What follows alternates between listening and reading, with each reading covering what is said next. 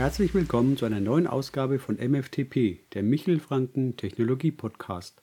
Heute mit dem Thema Aktien von Linux bzw. Open Source Unternehmen kaufen. Geht das? In Zeiten von Nullzinsrunden seitens der Europäischen Zentralbank beginnen immer mehr Bürger, sich nach alternativen Geldanlagen umzuschauen. Immobilien gelten als Betongold. Aktien sind eine weitere Alternative. So gibt es hier verschiedene Strategien. Manche legen in Aktien nachhaltiger Unternehmen an, andere spekulieren auf Kursgewinne und Verluste. Auch gibt es Dividendenjäger, also Anleger, die Titel von Firmen kaufen, die regelmäßig Dividende auszahlen. Das baut mit der Zeit einen passiven Kapitalzufluss auf.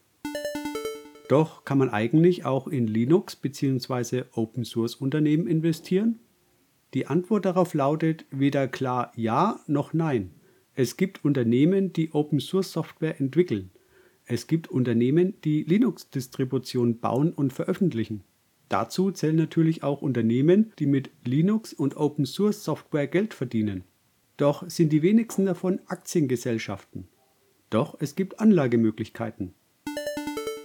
Welche Firmen oder Linux-Distributoren kommen in Frage? Schauen wir uns zunächst an, welche Firmen mit Linux Geld verdienen und zeitgleich Kapitalgesellschaften sind.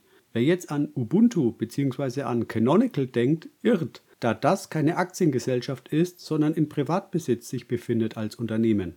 Die Treffer liegen jedoch bei den direkten Mitbewerbern von Ubuntu. So verbleiben folgende Linux-Distributoren, die hier zu nennen wären. Red Hat in Form der IBM-Aktie, SUSE in Form der EQT-Aktie, da kommen wir aber gleich noch zu, und Oracle. Red Hat-Aktien können jedoch nicht mehr direkt gekauft werden, sondern seit der Übernahme nur noch in Form von IBM-Aktien. SUSE-Aktien können zum Zeitpunkt der Erstellung dieser Sendung noch nicht direkt gekauft werden. Hier stehen aktuell EQT-Aktien als Option im Raum. Alternativ werden schon sehr bald SUSE-Aktien zu Schnitt. Alternativ werden jedoch schon sehr bald SUSE-Aktien zu kaufen sein. Es wird erwartet, dass im Mai bzw. Juni 2021 SUSE an die Börse geht. Dann können SUSE-Aktien direkt gezeichnet werden. Zum aktuellen Zeitpunkt ist lediglich die Oracle-Aktie eine Option.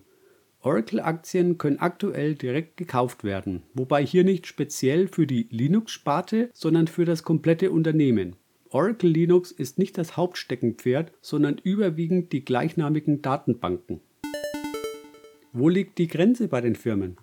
Natürlich wird es schwammig bei der Abgrenzung, was als Linux- bzw. Open-Source-Unternehmen zu definieren ist.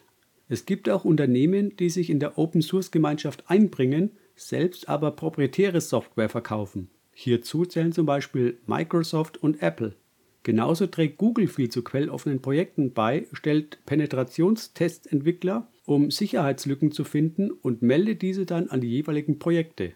Auch diese Firmen tragen einen bemerkenswerten Beitrag zur Qualität von quelloffenen Projekten bei. Natürlich besteht auch hier die Möglichkeit, Aktien zu kaufen. Doch sind Open-Source-Produkte definitiv nicht das Hauptgeschäftsfeld genannter Unternehmen.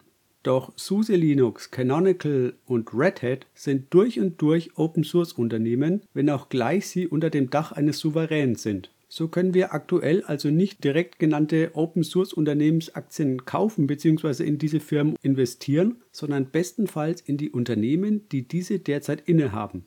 Wie erwähnt, für SUSE wird sich das in Bälde ändern. Das gilt jedoch nicht für Ubuntu bzw. Canonical, da Canonical kein Aktienunternehmen ist. Zwar gibt es immer wieder Gerüchte, dass Canonical an die Börse gebracht werden soll, bislang bewahrheitete sich das allerdings nicht.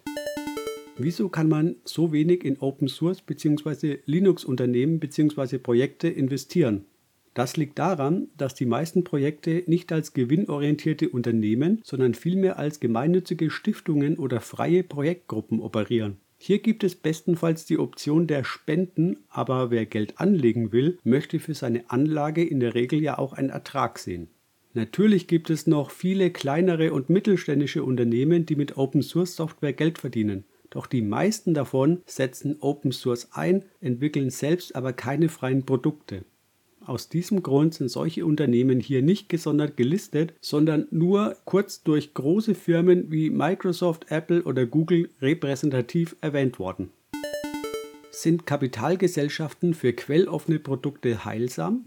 Das ist im Übrigen ein Kapitel, was auf einer ganz anderen Seite steht.